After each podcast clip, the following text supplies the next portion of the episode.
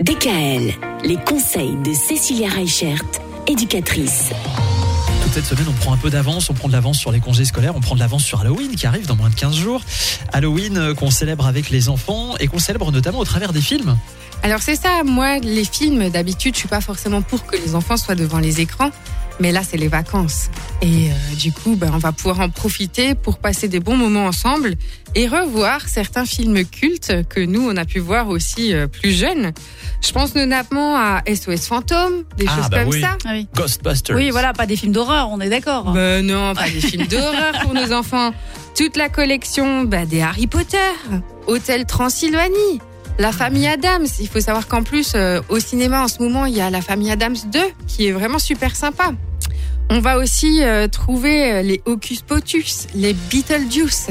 Et donc tout ça, ça va être très rigolo parce que du coup, les enfants vont pouvoir poser plein de questions, vont pouvoir se rendre compte qu'est-ce que c'est des zombies, qu'est-ce que c'est des gens déguisés.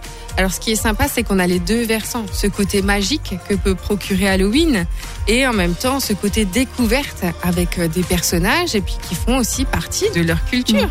Est-ce qu'il y a un âge requis pour regarder ce genre de film pour les enfants? Tout va dépendre des films. Généralement, il faut vraiment faire attention au, au logo qui est inscrit. Mais euh, à part euh, Beetlejuice et euh, le Hocus Pocus, c'est des films qu'on va pouvoir voir à partir de 6 ans. Alors il faut voir les Harry Potter aussi, il y en a certains qui sont à partir de 10 ans seulement, parce que ben, Voldemort, il fait quand même très peur aux enfants. Ben, en tout cas, moi je vous souhaite de passer des bons moments. Préparez vos pop-corn et allez-y. On va parler aussi des déguisements parce qu'évidemment, quand on va chercher les bonbons à Halloween, on ne vient pas euh, comme ça. On vient déguisé, on vient maquillé. Voilà, il y a des, il y a des choses euh, à faire et d'autres à ne pas trop faire, euh, notamment parce que c'est pas toujours bon pour la peau le maquillage. hein.